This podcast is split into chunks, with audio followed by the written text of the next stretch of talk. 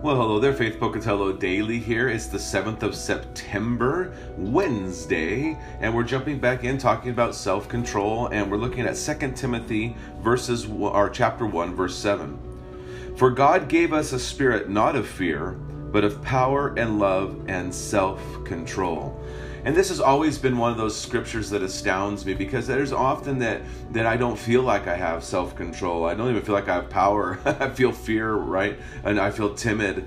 Um, but but God has given us this spirit of self-control, and we know it's one of the fruit of the spirit. And so, what is my response then when I read something like this? I think that that the reality is I have to pause and go, okay, Lord, I know you've given me self-control. I don't feel like I have it. I, in fact, I really need to, to have some self control right now. Um, but again, in that moment of reaction, we don't respond well. We end up reacting instead of going, wait, Lord, help me pause. Um, let me hear from your spirit.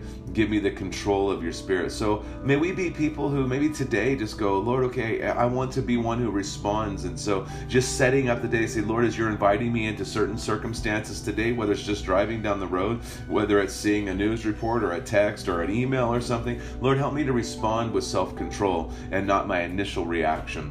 Um, and again, we'll start there and, and then watch the Lord meet you because He has given us the spirit of self control. So may God richly bless your day. Enjoy Jesus. Go and share life.